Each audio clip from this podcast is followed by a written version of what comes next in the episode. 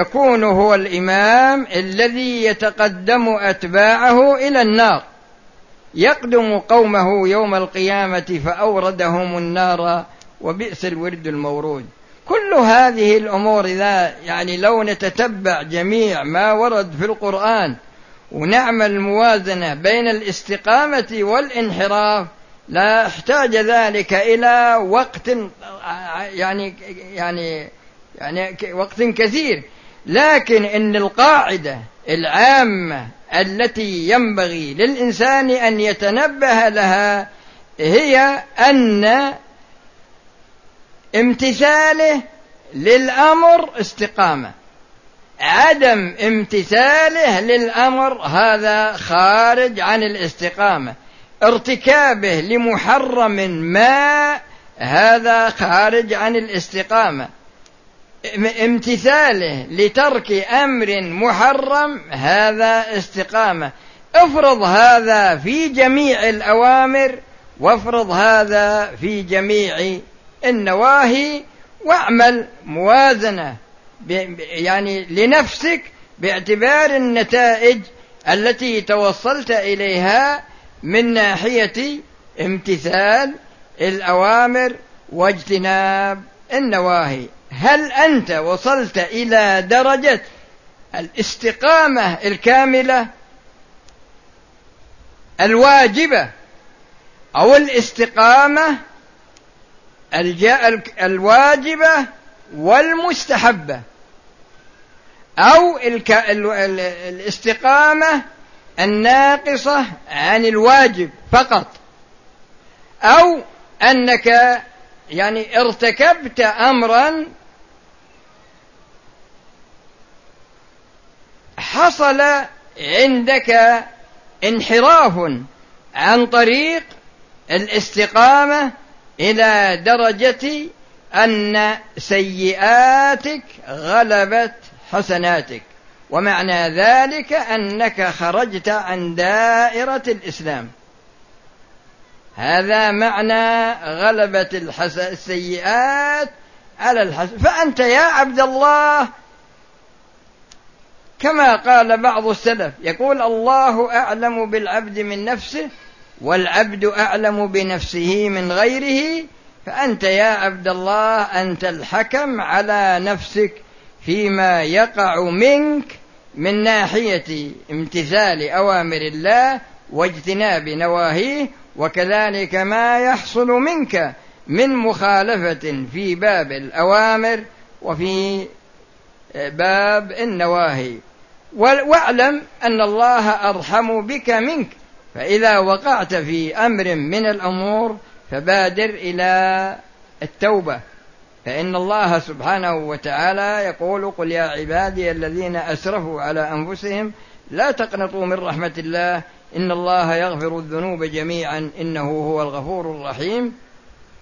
أسأل الله سبحانه وتعالى بأسمائه الحسنى وبصفاته العلى وباسمه الطيب الطاهر الذي إذا دعي به أجاب وإذا سئل به أعطى أن يجعل اجتماعنا هذا اجتماعا مرحوما وتفرقنا تفرقا معصوما وألا يجعل فينا ولا منا شقيا ولا محروما وأن يتوفانا مسلمين ويحشرنا مع الذين أنعم الله عليهم من النبيين والصديقين والشهداء والصالحين إنه ولي ذلك والقادر عليه وأن يصلحنا ويصلح لنا ويصلح بنا وأن يحسن عاقبتنا في الأمور كلها إنه ولي ذلك والقادر عليه والحمد لله رب العالمين وصلى الله وسلم على نبينا محمد وعلى آله وأصحابه أجمعين. خلها بعد شوي أعطني أعطني أسئلة.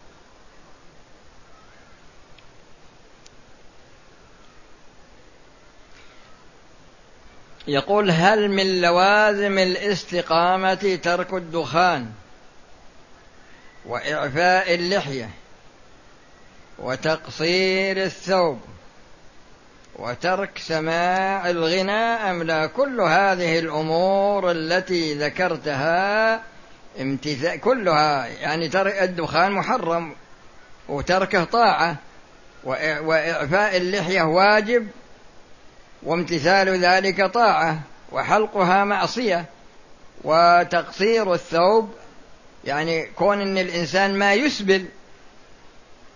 لأن بعض الناس اشوفه مقطع يصل إلى ركبته. لا. أجرة المؤمن على النصف من ساقيه. ف... وسماع الغنى أيضا كل هذه أمور محرمة. فإذا تركها الإنسان إذا فعلها أثرت في الاستقامة. وإذا تركها وإذا تركها إذا ترك إذا فعل المأمور يقوي استقامته. وإذا ترك المعصية قوت استقامته. لكن إذا عكس إذا ترك الواجب أضعف الاستقامة. وإذا فعل المحرم أضعف الاستقامة. هل يجوز استدانة المال من رجل ماله حرام؟ يا أخي لا يجوز لأن هذا من التعاون على الإثم والعدوان. تبي تعطيه مكسب حتى يستمر. وهذا يقول إذا كان ماله مخلوطا بالحرام إذا كان الحرام متميز وله مال حلال متميز ما في مانع أنك تعامله بالمال الحلال المتميز. أما إذا كان مختلط وكان الحرام ما يتميز ولكن كان كثير أو كان الحرام مساوي للحلال ما يجوز أنك تتعامل معه.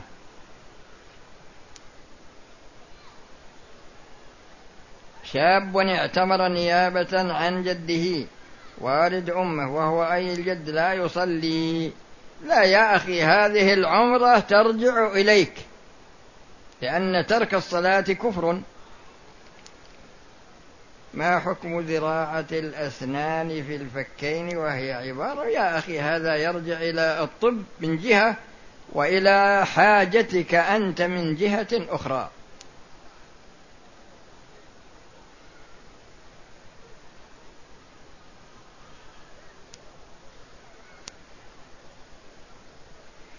وهذا يسأل عن إنسان عنده يعني لا منه يحصل عنده يعني بعض الأشياء اللي تخرج منه وقت الصلاة لا يا أخي لا تصلي إلا على طهارة متيقنة.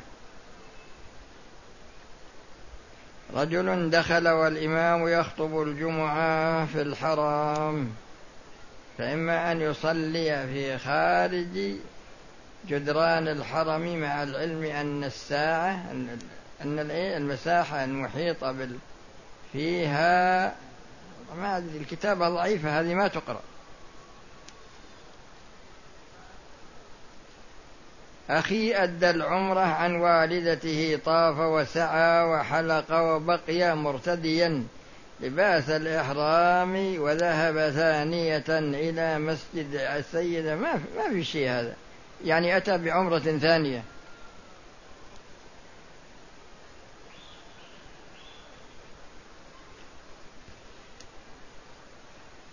وهذا يقول جزاك الله خيرا. هل صلاة قبل أذان المغرب جائزة؟ إذا دخلت المسجد فإنك تصلي تحية المسجد في أي وقت. إذا دخل أحدكم المسجد فلا يجلس حتى يصلي ركعتين. زوجتي جت معي إيش؟ وهي عليها الدورة وطهرت بعد ثلاثة أيام مجيئها. إذا كانت أحرمت من الميقات وعليها الدورة فإحرامها صحيح وليس عليها إلا أن تغتسل وتتوضأ وضوء الصلاة وتأتي بالعمرة. أما إذا كانت مرت الميقات ولا أحرمت بناء على أن العادة معها وقالت إذا نزلنا إلى مكة وشوف إن سافرتم يعني قبل الطهر سافرت معكم. وإن مكثتم لأن المدة غير محددة.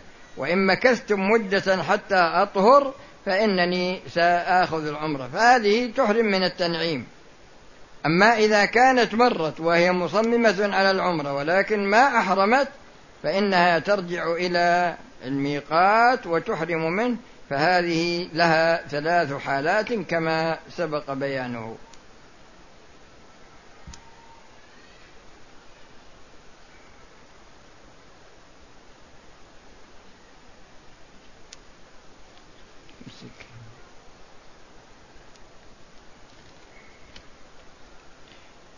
أقسمت على زوجتي وقلت لها وحلفت قائلا بالنص والله العظيم لو خرجت مع ابنة خالتك سينقضي كل ما بيننا أو انتهى كل ما بيننا ونظرا لأنها لأنها ابنة خالتها وسته وسيستحيل تنفيذ ذلك لأمور كثيرة لأن ابنة خالتها هي الوحيدة.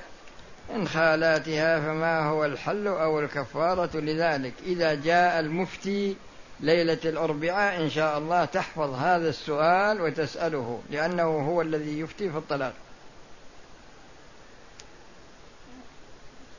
وهذا امسك بس.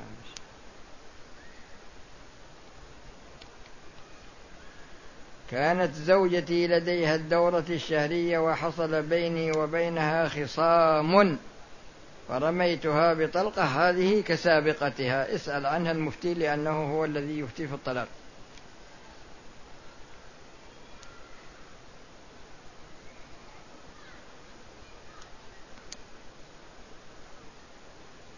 ويقول ما معنى الاستحلال؟ وهل هو من عمل القلب؟ وهل استحلال الذنوب والكبائر يوجب كفر فاعله؟ الإنسان إذا زنى واعتقد أن زناه حلال اعتقد في قلبه أن الزنا حلال أو أن اللواط حلال أو أن ترك صلاة الجماعة حلال أيضا. يعني أنكر الدليل الذي دل على هذا الحكم لا شك أن هذا كفر. وله في حاجة لكن الشيطان كل ما هو في حاجة إلى هذا الأمر. وابن آدم مسكين وشو؟ حتى يقف خصم لله. في بعض الأحيان نصلي في التوسعة وعند إقامة الصلاة أرى في الصفوف الأمامية خارج التوسعة مساحات لا يوجد بها المصلون ولكن لا نذهب لإكمال الصفوف. على كل حال بالنسبة لك أنت احرص على أن تكون في داخل الحرم.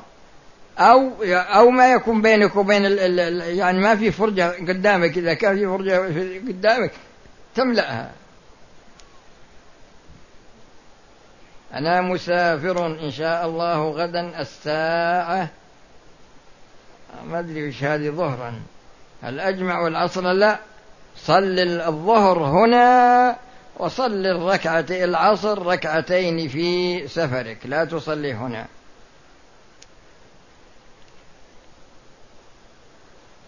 وهذا يسأل عن تجاوز الميقات بدون إحرام وبدون نية للعمرة إنما للزيارة. إذا كان عليك عمرة قضاء أو كان أو أو أو, أو ما اعتمرت عمرة الإسلام أو كان عليك عمرة نذر ثلاثة فيجب عليك أن تحرم من الميقات. أما إذا كان تطوع من حيث الأصل فهذا ليس بواجب عليك.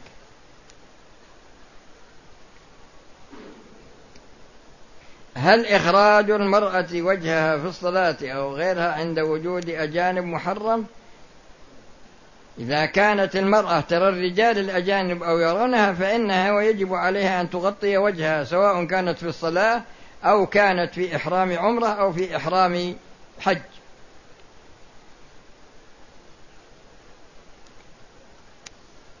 اغتسلت من الحيض بعدما أكملت عدتي بعد العشاء ثم أخذت عمرتي وبعد صلاة الفجر وبعدما أنهيت انتهيت وذهبت إلى الفندق رأيت سائل بني. إذا كان هذا السائل البني بعد نزول الماء الأبيض الدال على علامة الطهر فهذا لا يعتبر من الحيض. أما إذا كانت علامة الطهر وهي الماء الأبيض الذي ينزل في نهاية المدة ما نزل هذا الماء فأنت لا تزالي في الحيض. وبناء عليه فالعمرة غير صحيحة. هل يجوز لمن طاف بسطح الحرم في أيام الحج أن يخرج إلى المسعى في طوافه وإن كان لا يجوز فماذا يفعل؟ من قد حصل والله السؤال هذا تراه ما هو بواضح لكن صاحبه لا بد أن أراه يعني بعد نهاية الدرس وأستفصل منه. سائل من خارج المملكة يقول عندنا في المسجد يضعون الجنازة في المدخل على الأبواب وعند انتهاء الصلاة يتجهون للصلاة على الجنازة. فالمصلون يقفون صفا أو صفين أمام الإمام. لا ما يجوز. ما يجوز التقدم على الإمام. استيقظت يوم الجمعة في فأديت صلاة الجمعة. ثم صلاة ثم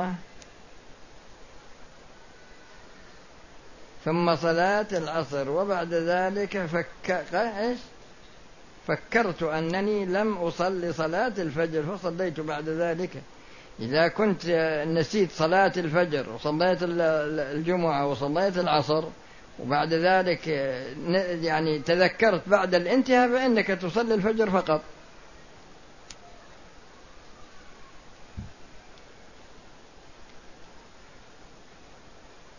ورث لي والدي راتب تقاعد وورثته أنا وجدي ووالدتي. أما أمي فقد تزوجت فهل, فهل لجدي حق في هذا الراتب؟ هذا حسب نظام مصلحة المعاشات والتقاعد.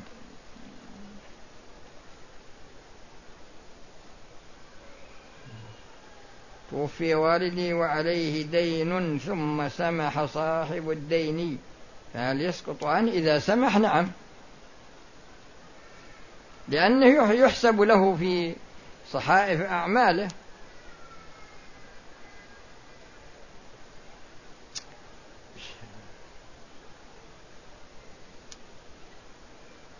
إني أتقاضى مرتب شهري ما بين كذا إلى وأسحب منه أحيانا بقيم مختلفة. هل تجب عليه الزكاة؟ اجعل لك وقتا للزكاة مثل رمضان وزكي الموجود.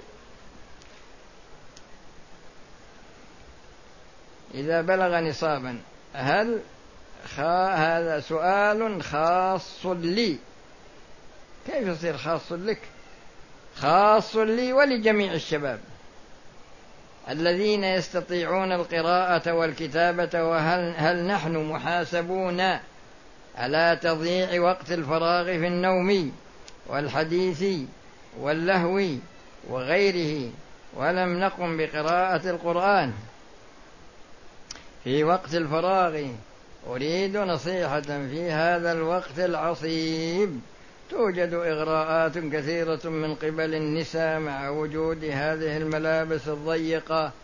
التي تزيد المرأة في الإغراء مع العلم أن الزواج صعب وكذلك أحب أن أرى إلى كل فتاة تمر أمامي. أولا أن الرسول صلى الله عليه وسلم قال يا معشر الشباب من استطاع منكم الباء فليتزوج فإنه أغض للبصر وأحصن للفرج ومن لم يستطع فعليه بالصوم فإنه له وجاء هذا أمر. الأمر الثاني أن الإنسان له أعداء. وفي مقدمة هؤلاء الأعداء الشيطان. والشيطان لا يمكن أن يحملك على خير ولا يمكن أن يخذلك عن شر. بل العكس يخذلك عن الخير ويحملك على الشر. وعلى حسب ما يتمكن منك. إن تمكن منك إنك تكفر تشرك تنافق نفاقا أكبر تشرك شركا أصغر ترتكب كبائر الذنوب.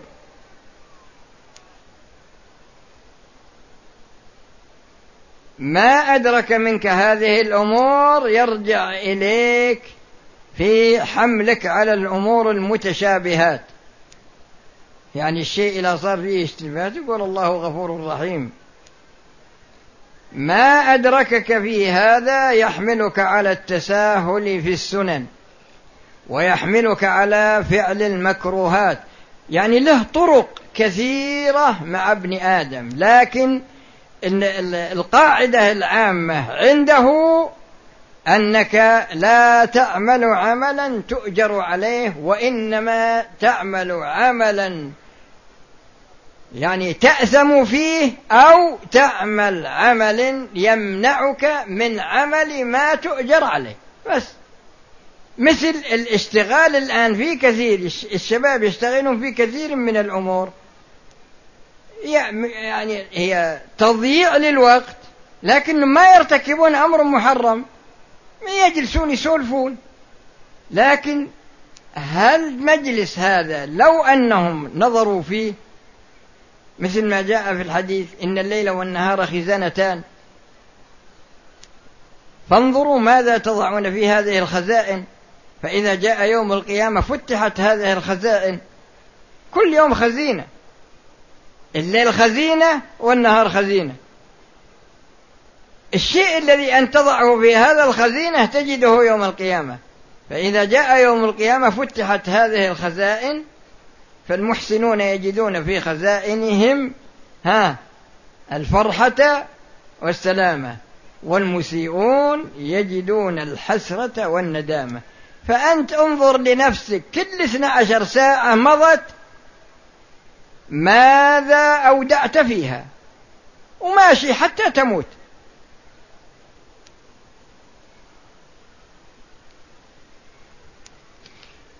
وفي ناحية مهمة جدا في حياتنا ومما يؤسف له إن إحنا ما نتنبه لها وهي تربية الإنسان لنفسه وتربيته لمن ولاه الله أمره.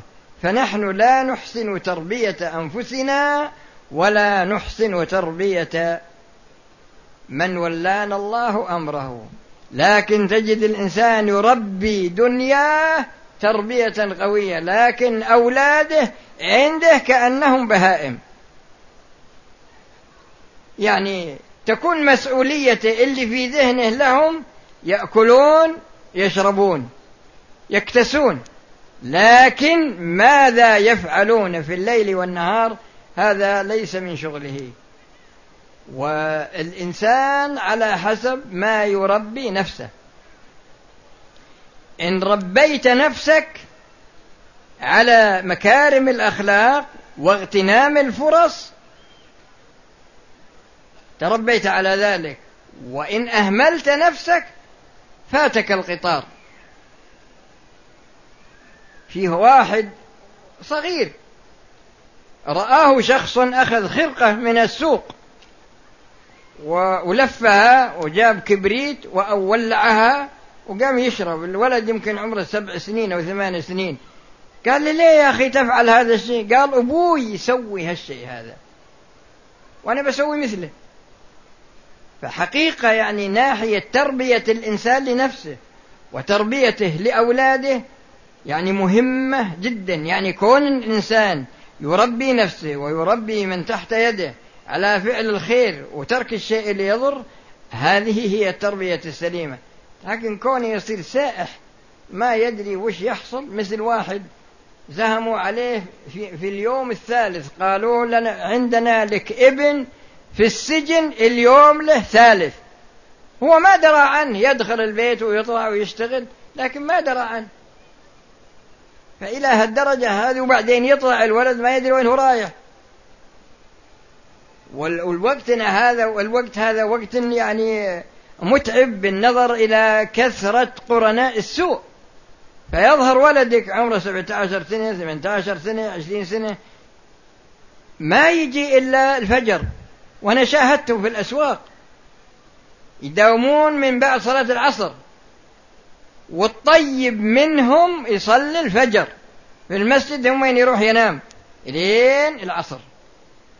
يعني طبعا صلاة الظهر ما صلى صلاة العصر ما صلى وبالليل ما عاد ندري عنه. يصلي المغرب والعشاء لكن الفجر أشوف بعضهم يجون للمسجد. لكن ماذا يفعلون في الليل؟ تلقى واحد عمره 12 سنة مع واحد عمره 20 سنة.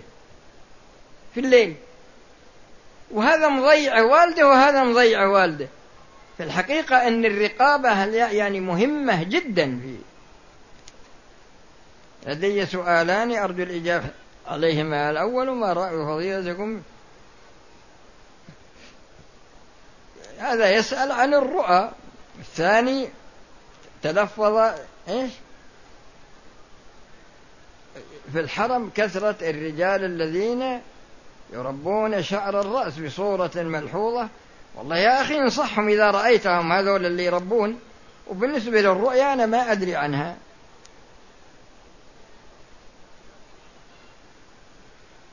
اعمل طباخا في المطاعم لا تخلو من المشتريات من المشروبات الروحية.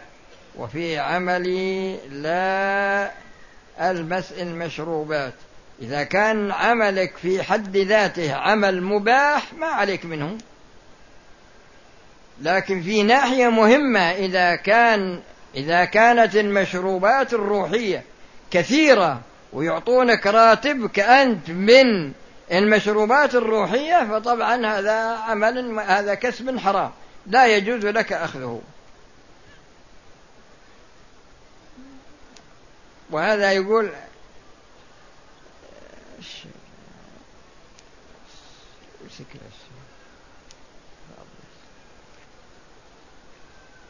شريت سيارة بمئة ألف وأعطيتها رجلا وبعد مدة أخذتها. هل له نصيب؟ كيف يعني؟ اشتريت سيارة بمئة ألف وأعطيتها رجلا وبعد مدة أخذتها. إذا كان أعطيتها إياه بعتها عليه واسترجعتها فهذا بيعينه. وإذا كان أنك وهبتها له ورجعت في الهبة فالرسول صلى الله عليه وسلم قال العائد في هبته كالكلب يعود في قيئه.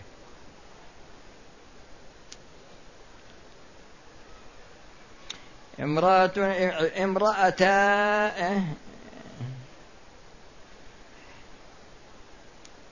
هو كاتب يقول امرأتنا اعتمرتا.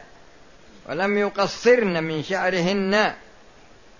وأخذنا واحدة منهن متزوجة والثانية غير متزوجة ومضى على عمرتهن. على عمرتهم أكثر من تسعة أشهر وهم يسكنون خارج مكة. أما التي تزوجت فإن العقد غير صحيح. وعليها أن تذبح شاة توزع على فقراء الحرم وكذلك بالنظر للثانية إذا كانت فعلت شيئا من المحظورات. على كل حال المحظورات واجب عليهم إن يعني التكفير عن المحظورات. ولازم من تجديد العقد لكن بعد بعد شو اسمه هذا بعد التقصير.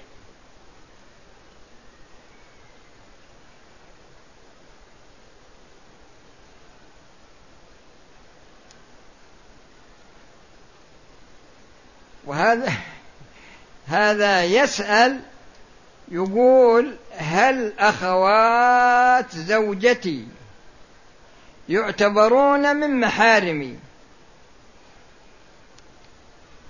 لا يا أخي تكفيك زوجتك.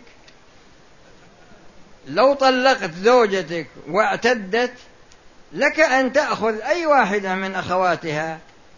فما محارم لك يا أخي؟ الله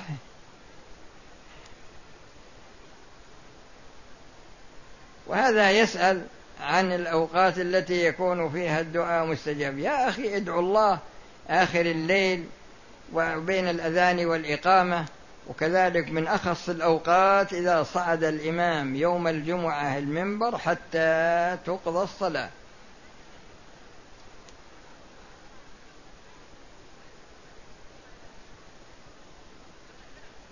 اقترضت من ما من والدتي من والد من والدي مبلغ خمسين ألف ريال. ومكث ومكث عندي سنوات. ثم بعد مدة قالت لي اكتب لي نصف التي السكنية. قلت لها ما ما أدري وش هالكلمة. قلت لها لا يعني عيّة. لا يا أخي هذا شيء بينك وبين أمك فيه خصومة في الواقع. لأنك يعني أنت لعبت عليها. وهل يجزئ الغسل عن الوضوء إذا اغتسل غسلا مرتبا؟ ونوى به الوضوء والغسل. أنا طالب علم مقبل على الزواج وأن والدي يريدان أن أتزوج من ابنة عمي وهي لا تقرأ ولا تكتب. فبماذا تنصحني؟ تزوجها وعلمها يا أخي.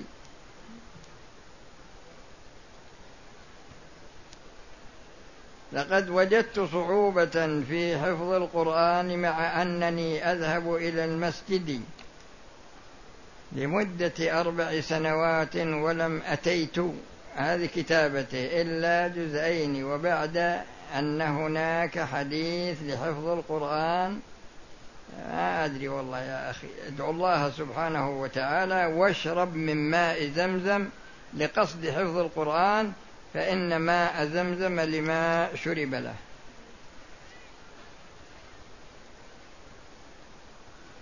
وهذا يسأل عن علاج وساوس الشيطان الله تعالى يقول وإما ينزغنك من الشيطان نزغ فاستعذ بالله. فإذا حصل شيء من الوساوس فعلى الإنسان